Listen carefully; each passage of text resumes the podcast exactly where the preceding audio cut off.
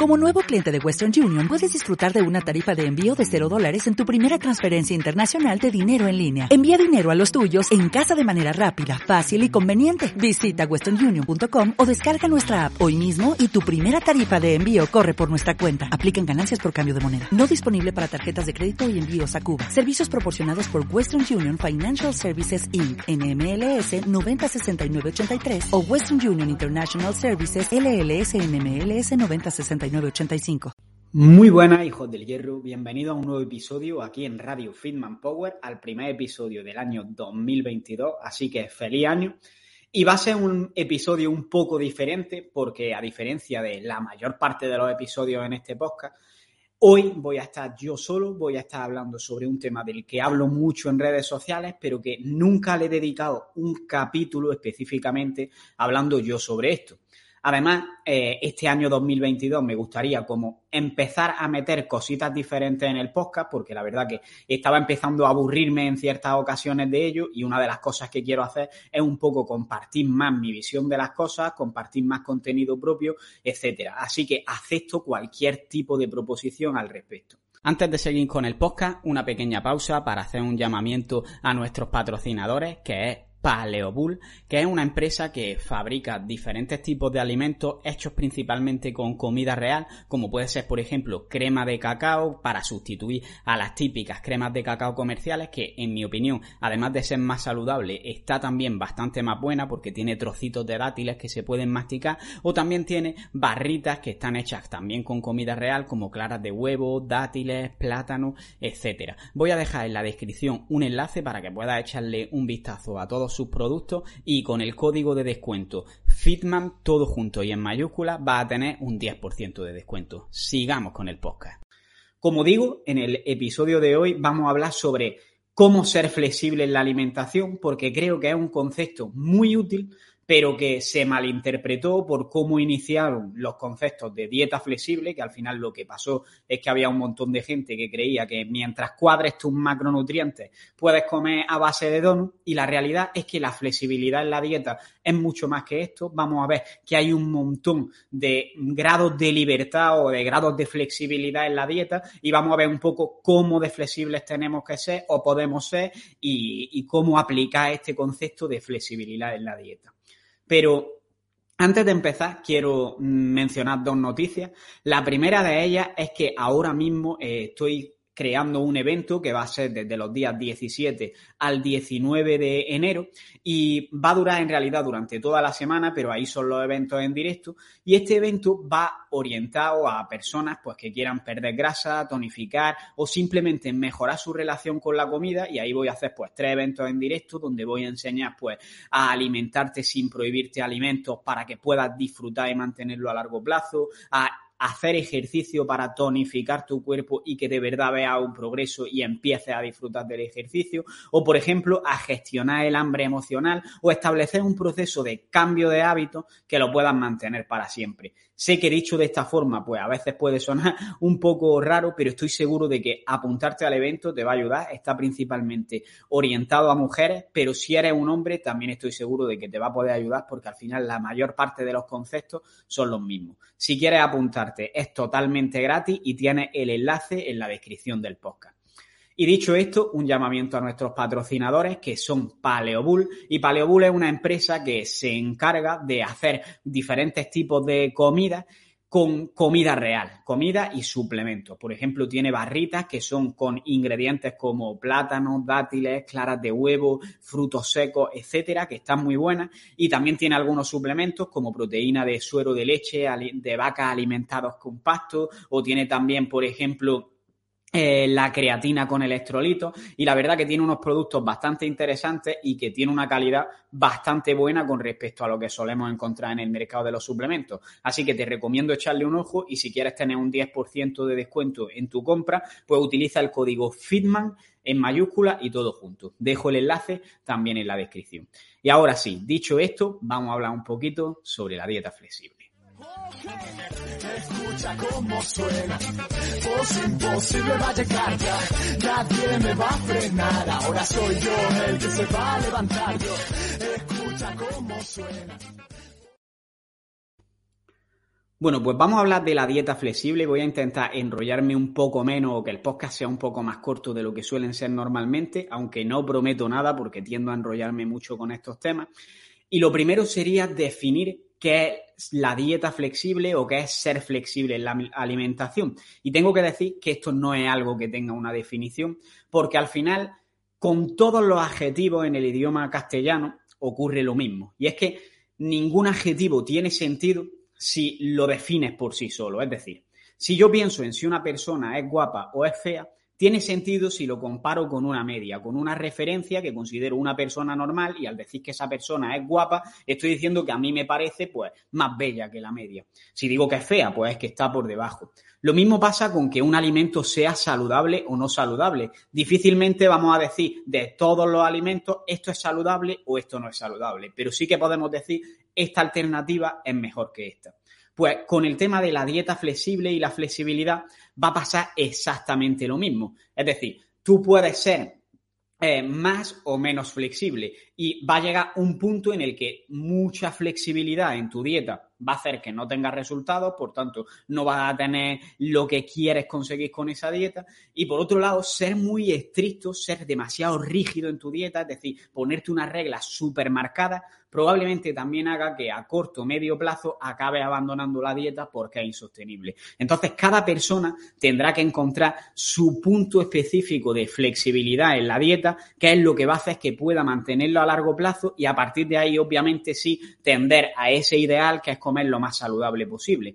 Pero esto va a ser un proceso de años y que se va a conseguir muy poco a poco. Entonces vamos a ver un poco, pues, cómo de flexibles tenemos que ser, qué beneficios va a tener de ser flexible y por último vamos a ver cómo podemos aplicar en la práctica esta flexibilidad con diferentes grados de flexibilidad. Sé que hasta ahora suena un poco abstracto lo que estoy diciendo, pero estoy seguro de que ahora mismo lo vamos a entender.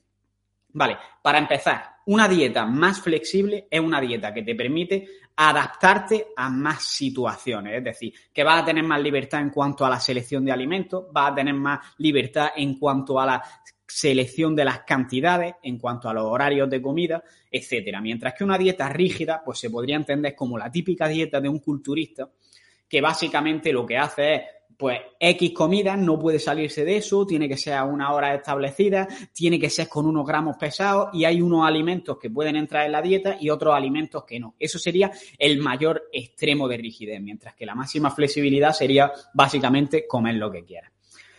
Ahora, ¿por qué es importante meter flexibilidad en la dieta? ¿Por qué esto es algo bueno? A mí me parece que hay tres puntos que hacen que sea bueno el tener una dieta flexible. Y el primer punto me parece el más importante de todo, y es acabar con la mentalidad de todo o nada. Lo que me encuentro más frecuentemente en la alimentación de la gente o en la gente que intenta cambiar de hábitos, mejor dicho, es que solemos tener una mentalidad de que o lo hacemos todo perfecto o no hacemos nada. O de la noche a la mañana, el día 1 de enero, empiezo a comer todo a base de verdura, a base de proteínas magras, a base de comida súper real y abandono 100% los dulces, abandono 100% el azúcar o no hago nada, o sigo comiendo a base de dulces, a base de azúcar, sigo comiéndolo todo fatal. Y esto es un error muy grande porque supone una barrera de entrada muy, muy grande al cambio de hábito. Realmente lo que estás haciendo cuando piensas en, esa, en ese todo o nada es ponerte la zancadilla tú mismo en tu cambio de hábitos. Porque vamos a ponerlo con un ejemplo del tiempo de ejercicio, por ejemplo.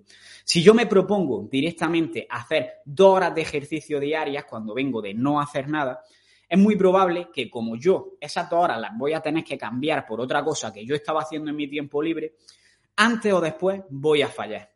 Eso me va a llevar a frustrarme, me va a hacer cambiar mi autoconcepto, pensarme que yo no valgo, pensarme que yo no tengo fuerza de voluntad y al final acabar abandonando porque directamente yo dejo de creer en mí.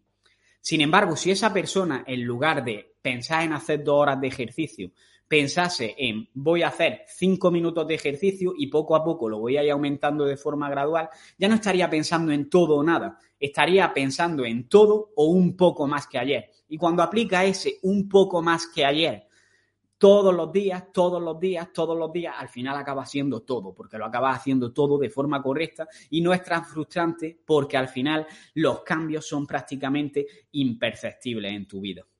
Por ponerlo con otro ejemplo, vamos a suponer que yo quiero promover el veganismo, quiero promover que más personas reduzcan el consumo de, animales. Un fallo aquí es que se promueve que las personas tienen que o ser veganas o no ser veganas, o no comen nunca carne o puedes comer carne cuando quieras. Cualquier persona que le guste la carne puede que tenga ciertos valores éticos de no querer matar animales pero cuando tú le digas que para no matar animales tiene que dejar 100% de comer carne, lo más probable es que no quiera, no quiera dejar de comer carne. Sin embargo, si tú lo que haces es decirle que puede reducir, por ejemplo, los lunes dejar de comer carne, que es un punto medio y bastante posible para la mayoría de personas y encima le da una alternativa para que en vez de carne pues se haga tofu con lo que sea o cualquier comida que le guste a esa persona, pues en ese caso es mucho más probable que esa persona empiece a reducir el consumo de carne, al menos los lunes dejar de comer carne. Y ya estaría reduciendo en una séptima parte su consumo de carne. Si eso lo multiplicas por todo el mundo, que probablemente se consiguiesen más personas que reduzcan el consumo de carne a personas que lo quiten, pues estarías creando un impacto mucho mayor. Entonces, no se trata de hacer directamente las cosas perfectas, sino que se trata de hacerlas un poquito mejor que ayer. Y cuando vayas acumulando un poquito más cada día, al final vas a formar una bola de nieve tan grande que vas a cambiar de hábitos totalmente. Y este es uno de los beneficios de la dieta flexible que no te vas a sentir culpable cuando te comas algo, entre comillas, fuera de la dieta, porque no existe ese fuera de la dieta porque te estás permitiendo esa flexibilidad. El segundo, mm, digamos, beneficio de tener flexibilidad en tu dieta está clarísimo y es una mayor adherencia. Para quien no sepa lo que es adherencia, básicamente significa que tienes la capacidad de seguir esa dieta durante más tiempo, de tener una alimentación saludable durante más tiempo, de adaptar tu alimentación a tu forma de vida. Precisamente por esto es una dieta flexible, porque tu vida va a ir cambiando y probablemente no en todos los momentos te sirva el mismo estilo de alimentación. Si tienes esa flexibilidad, vas a poder adaptarlo. En prácticamente todos los estudios que he leído hasta la fecha, se ha visto que una dieta flexible con, respecto a una dieta cerrada, con más rigidez, etcétera, la flexible genera mayor adherencia, la gente consigue más resultados, tiene eh, menos atracones, menos antojos, etcétera. Por tanto, aquí gana de goleada la dieta flexible.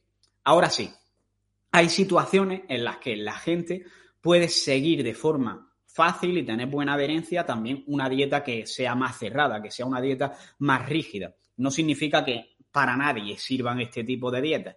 Y una de las situaciones en las que se observa que existe mayor eh, adherencia es precisamente cuando en una dieta cerrada lo que ocurre es que hay un sentimiento de grupo. Por ejemplo, esto lo tenemos con eh, la dieta mm, de la comida real, por decirte algo. O sea, la gente que come comida real, que se siente real fooder, forma parte de un grupo, forma parte del movimiento real fooding. Y esto hace que por sentirse parte de ese grupo, por ponerse esa etiqueta de yo soy real fooder, me resulta mucho más fácil seguir esa dieta porque si no yo estaría eh, faltándole a mis principios y estaría fallándole a mi ética y mi moral.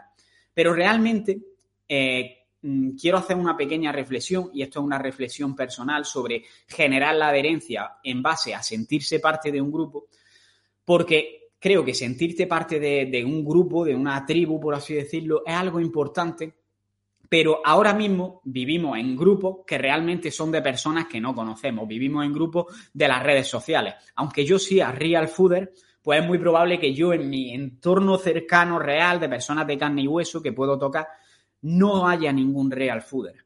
Entonces, eso genera algo un poco raro, porque normalmente cuando nos sentimos parte de un grupo, nos sentimos parte de una tribu, pero tendemos también a pelear con las otras tribus. Es decir, una persona que sea real fooder, pues va a pelear con una persona que sea flexible, cuando en realidad son dos cosas que no son incompatibles. Pero seguir una dieta por sentirte parte de un grupo hace que en cierta medida te cierres a otros pensamientos externos. Está bien porque te va a ayudar a seguir esa dieta, te va a ayudar a tener más adherencia, pero también te va a poner en contra de muchos otros grupitos que probablemente te vas a encontrar de forma frecuente en el exterior y que probablemente va a tener ciertas discusiones por estos temas. Entonces, creo que debemos flexibilizarnos un poquito más ahí también en cuanto a abrir la mente, aunque tú te sientas real fooder, te sientas cetogénico o te sientas del grupo que sea. Porque al final todos buscamos lo mismo, una mejor salud y sentirnos mejor con la alimentación. Y la receta va a ser diferente para cada uno, como vamos a ver a lo largo del podcast. Vale. Y por último, tengo también una tercera razón para, el, para tener una dieta flexible, que es simplemente el aprendizaje. Ser flexible te obliga a tomar tus propias decisiones. Y para tomar tus propias decisiones tienes que saber más. Tienes que saber qué decisiones van a tener más impacto, qué decisiones van a tener menos, porque de esa forma vas a poder ver los pros y los contras, pues por ejemplo, de tomarte eh, un roscón de reyes mañana o vas a poder ver eh, los pros y los contras de que el roscón de reyes pues mm, lo aguantes en tu casa durante más tiempo. Va a ver un poquito todo porque vas a tener que tomar esas decisiones y vas a aprender. Entonces, vas a saber cualquier estilo de alimentación, si te conviene, si se adapta a tu estilo de vida, porque realmente la flexibilidad dietética no es una dieta, sino que cualquier dieta puede ser flexible siempre que tú apliques los principios que vamos a aprender ahora. Resumiendo mucho, entonces, tenemos tres principales beneficios, podría citar muchos más, pero estos son para mí los tres más importantes de tener una dieta flexible y es acabar con el pensamiento de todo o nada y pensar en todo o un poco más que ayer, que es lo que a largo plazo te va a hacer progresar, va a generar una mayor adherencia a la dieta, va a poder seguirla y adaptarla durante más tiempo.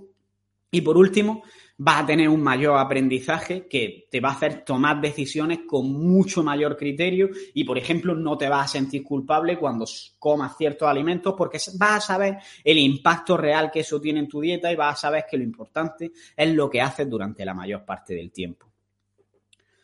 Con esto pasamos al siguiente punto, que es cómo de flexible tengo que ser en mi dieta.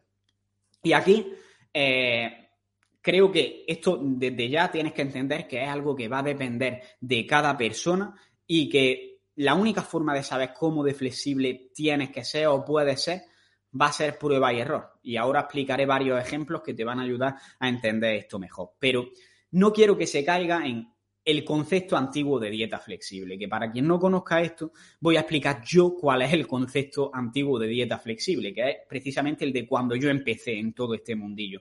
Se venía de una época en la que los culturistas pues tendían a comer a base de pollo, arroz, mm, pescado blanco en general y, poco más. De ahí no se salía, brócoli a lo mejor. Entonces, cualquier cosa que se comiese fuera de esos alimentos se consideraba como algo malo. Sin embargo, pues empezó a, a, llegar la corriente científica y se empezó a observar pues que al final tu cuerpo no diferencia entre si los hidratos vienen de un donut o vienen de, de, por ejemplo, una patata. Esto lo pongo muy entre comillas, ¿vale? Que no quede eh, de esta forma. Pero al final se podían conseguir resultados estéticos, incluyendo esos donuts, incluyendo de vez en cuando unos donetes, lo que sea. Y este concepto se malinterpretó tanto que la gente lo interpretó como puedo alimentarme a base de dulces, al final del día me tomo un batido de proteínas para cuadrar mis calorías, mi grasa y mis hidratos y de esta forma pues ya estoy llevando una dieta flexible que me va a hacer tener resultados y está todo correcto. Y es verdad, se pueden conseguir resultados así a nivel físico, pero la verdad es que por una parte no es sostenible, por otra parte no estás aprendiendo salud y por otra parte no estás cuidando tu salud. Entonces, el concepto no es ese, no es eh, voy a comer lo que quiera siempre y cuando entre en mis macros. Y de hecho es que esto no es una dieta que yo considere que tiene flexibilidad. Es cierto que tiene flexibilidad en cuanto a que puedes elegir los alimentos que quieras, en cuanto a que no hay alimentos prohibidos, pero la realidad es que si es una dieta que vas a llevar durante toda tu vida, es una dieta muy estricta porque tienes que pesarlo todo al gramo, que ahora hablaremos también de cuándo habría que pesarlo todo al gramo o cuándo no habría que hacerlo, porque esto, repito, va a depender de tu objetivo, de la persona, etc. Entonces, ¿de qué va a depender el grado de flexibilidad que tú puedes aplicar en tu dieta? Vamos a hablar de tres puntos principalmente. El primero, ¿cuál es tu objetivo? El segundo, la persona que está buscando ese objetivo. Veremos que todos no somos iguales, todos no tenemos la misma situación. Y tercero, el entorno de esa persona. Incluso siendo la misma persona, si cambia tu entorno, va a tener unas condiciones u otras. Entonces, empezamos por analizar el objetivo. Eh, para que lo entendamos bien, hay objetivos que son como un camino muy ancho en el que puedes desviarte hacia un lado o hacia otro y no te vas a salir mucho del camino. Y hay objetivos que son un camino mucho más estrecho y que como te salga un poco ya te has salido del camino. Eh, el ejemplo del camino estrecho sería, por ejemplo, la pérdida de grasa y va a ser más mm, difícil, va a tener que ser más preciso y más estricto con esa pérdida de grasa cuanto menor sea tu porcentaje de grasa y por otra parte cuanto más avanzado estés en el proceso de pérdida de grasa. Entonces, eh, ahí va a tener que ser cada vez más estricto conforme más grasa quieras perder. Sin embargo, si por ejemplo yo quiero un mantenimiento o incluso ganar masa muscular, pues el camino va a ser mucho más ancho. No voy a necesitar tanta precisión y con unos pocos ajustes que haga yo en mi dieta, que van a ser prácticamente intuitivos, es mucho más fácil que empiece a progresar. El segundo punto a tener en cuenta es el de la persona en la que se aplica ese objetivo. Y aquí habría que diferenciar en varios aspectos. El primero, las patologías que tenga la persona. El segundo, la experiencia y la personalidad de esta persona. El tercero sería el tamaño corporal y luego otros como puede ser la actividad física. Vamos a ir analizando uno por uno, ¿vale? El primero, tema de patología. Aquí no me voy a entretener mucho porque creo que todo y quien tenga una patología lo va a entender. Si tú eres celíaco, obviamente ahí no hay flexibilidad que valga. Lo que tienes que hacer es no comer gluten. Y un ejemplo clásico lo tenemos, por ejemplo, en personas que tengan alguna patología digestiva, que tengan que hacer una dieta baja en FODMAP. Ahí esas dietas ya de por sí van a ser de lo más estricto que hay, porque una dieta baja en FODMAP se basa en hacer una fase en la que eliminas todos los FODMAP de la dieta, que incluso tienes que eliminar frutas, tienes que eliminar verduras, etcétera, y después introducir cada tipo de FODMAP por fase para ver cuál es exactamente el que te sienta mal y así encuentras mediante prueba y error tu máximo nivel de flexibilidad, es decir, eliminas lo mínimo posible para que sigas sintiéndote bien. Con esto se entiende un poco el proceso que va a seguir cada persona aunque no tenga una patología digestiva, para encontrar su máximo nivel de flexibilidad.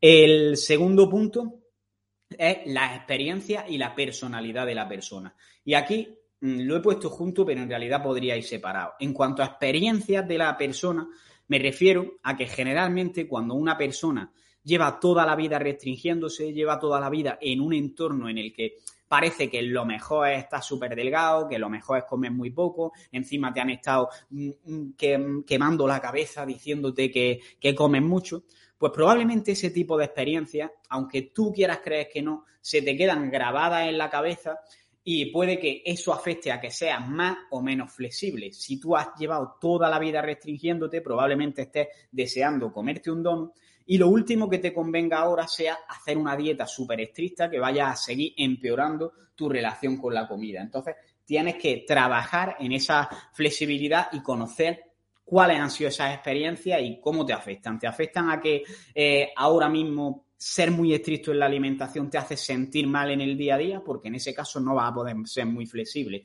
Si por el contrario tú has tenido una educación a nivel alimentario de prácticamente ningún tipo de prohibición, probablemente puedas empezar ahora mismo a controlarla un poco más, a ser un poco más estricto, entre comillas, y de esa forma mm, te vas a seguir sintiendo bien porque nunca te ha faltado de nada, por así decirlo. Y también va a depender de la personalidad de la persona. Yo, por ejemplo, soy de este tipo de persona, nunca me había faltado de nada, pero tengo una mentalidad muy, muy, muy obsesiva. Yo cuando me da por algo, lo tengo que hacer perfecto, no puedo parar de pensar en eso, etcétera. Entonces, yo empecé a hacer una dieta muy rígida y lo que acabó pasando fue lo que muchos de aquí sabéis, que acabé empeorando un montón mi relación con la comida, obsesionándome, dejé de salir, etcétera. Entonces, hay que tener en cuenta que ser muy estricto en la alimentación, si tienes una personalidad para ello, puede hacer que tengas problemas a largo plazo, sobre todo a nivel psicológico. Y por último, también depende del tamaño corporal y la actividad física de la persona. Y aquí tampoco hace falta entretenerse mucho. El caso más clásico lo tenemos en típica mujer y su marido que comen lo mismo, pero el marido pierde grasa y la mujer lo gana. ¿Por qué? Porque normalmente las mujeres tienen un tamaño físico más pequeño, tienen un peso mucho menor, entonces eso hace que puedas comer menos. Antes hablábamos de el camino ancho y el camino estrecho, pues para perder grasa, si tú quieres perder grasa y encima eres ya pequeño o pequeña de por sí, vas a tener que comer algo menos, igual que si tienes menos actividad. Entonces eso significa que el camino es más estrecho todavía y vas a tener que ser más estricto que en cualquier otra situación. Es más probable que incluso tengas que contar calorías y que te tengas que aplicar mayores eh, medidas de ser exacto, que hablaremos más adelante de ellas, que cualquier otra persona. Así que esto hay que tenerlo bastante en cuenta, sobre todo si se trabaja con mujeres o con personas muy pequeñas. Yo, por ejemplo, peso muy poco y al final, si tienes la misma masa más o menos que otra, que una mujer, da igual que seas mujer u hombre, que esto se aplica también en tu caso. Y lo mismo si tienes un trabajo muy sedentario y no te mueves apenas a lo largo del día. En ese caso, puedes intentar aumentar la actividad, pero si de ninguna manera eres capaz de aumentarla, tienes que tener claro que tu dieta va a tener que ser más estricta porque el gasto energético es menor y eso hace que el camino sea un poquito más pequeño. Y por último, va a influir tu entorno y esto influye incluso dentro de la misma persona.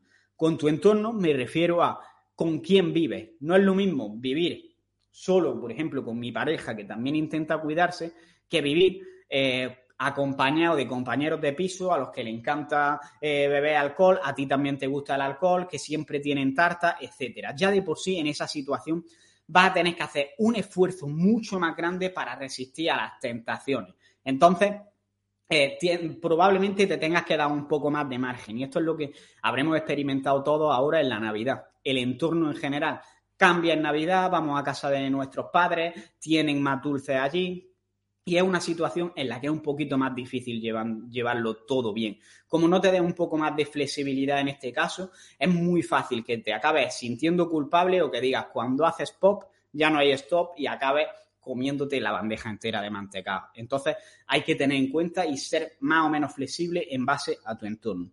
Y también en tu entorno va a influir pues, cómo es un poco tu estilo de vida, cuánto sales, con qué frecuencia comes fuera, que a lo mejor tienes que comer fuera mucho por trabajo. Pues si comes fuera por trabajo es que no te queda otra que ser flexible porque no vas a poder decidir todo lo que comes. Entonces vas a tener que darte ese pequeño margen, que podrías comer tapes, pero no todo el mundo quiere. Y ahora que hemos hablado de estos tres puntos, del objetivo, de las características de la persona y de cómo es su entorno, hay que tener en cuenta que lo que va más, lo ideal, obviamente, sería ser súper estricto, tener un control de las cantidades, que en realidad deberías hacerlo por tu propio instinto, porque tú regules tu, si comes comida real, va a ser porque tú lo regulas con tu apetito, pero lo ideal, obviamente, sería pues, comer de forma perfecta, o sea, alimentos lo más saludables, muchos vegetales, eh, proteínas en su medida adecuada, etcétera. Y esto quedaría para otro podcast, es solo un ideal. Y la mayor parte de nosotros no vamos a poder hacer eso el 100% del tiempo, porque vivimos en un, entorno, que lo pone difícil, que nos ha condicionado con una educación, etc.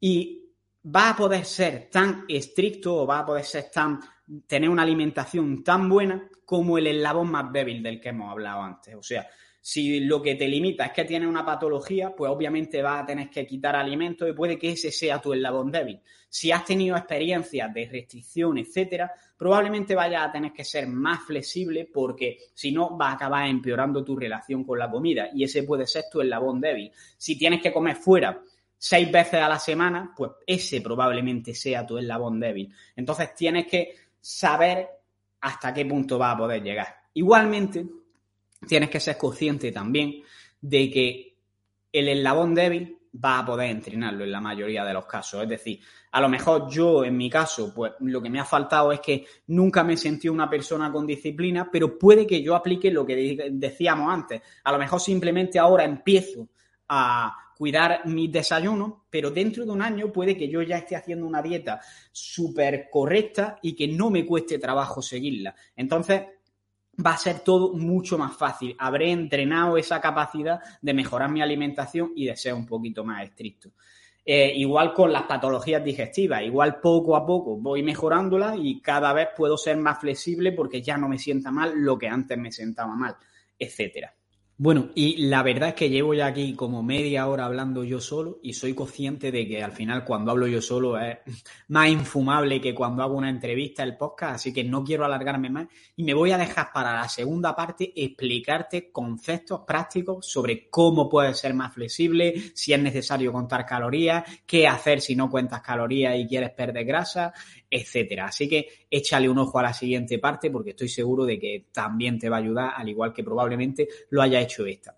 Recordarte, ahora que ha acabado el podcast, que ya lo estarás escuchando, que tienes las manos libres siempre y cuando te hayas bajado del coche, que ahora mismo te puedes apuntar al evento totalmente gratis que voy a hacer del 17 al 19 de enero, que en realidad va a durar toda la semana, pero ahí van a ser los eventos en directo y que te voy a enseñar a perder grasa, tonificar y mantenerlo para siempre. Podremos interactuar en directo, vamos a tener una comunidad en la que vamos a estar juntos y te voy a responder a tus preguntas y en la descripción el enlace para apuntarte directamente al evento.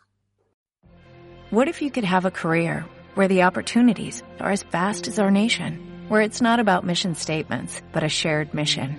At U.S. Customs and Border Protection, we go beyond to protect more than borders. From ship to shore, air to ground, cities to local communities, CBP agents and officers are keeping people safe.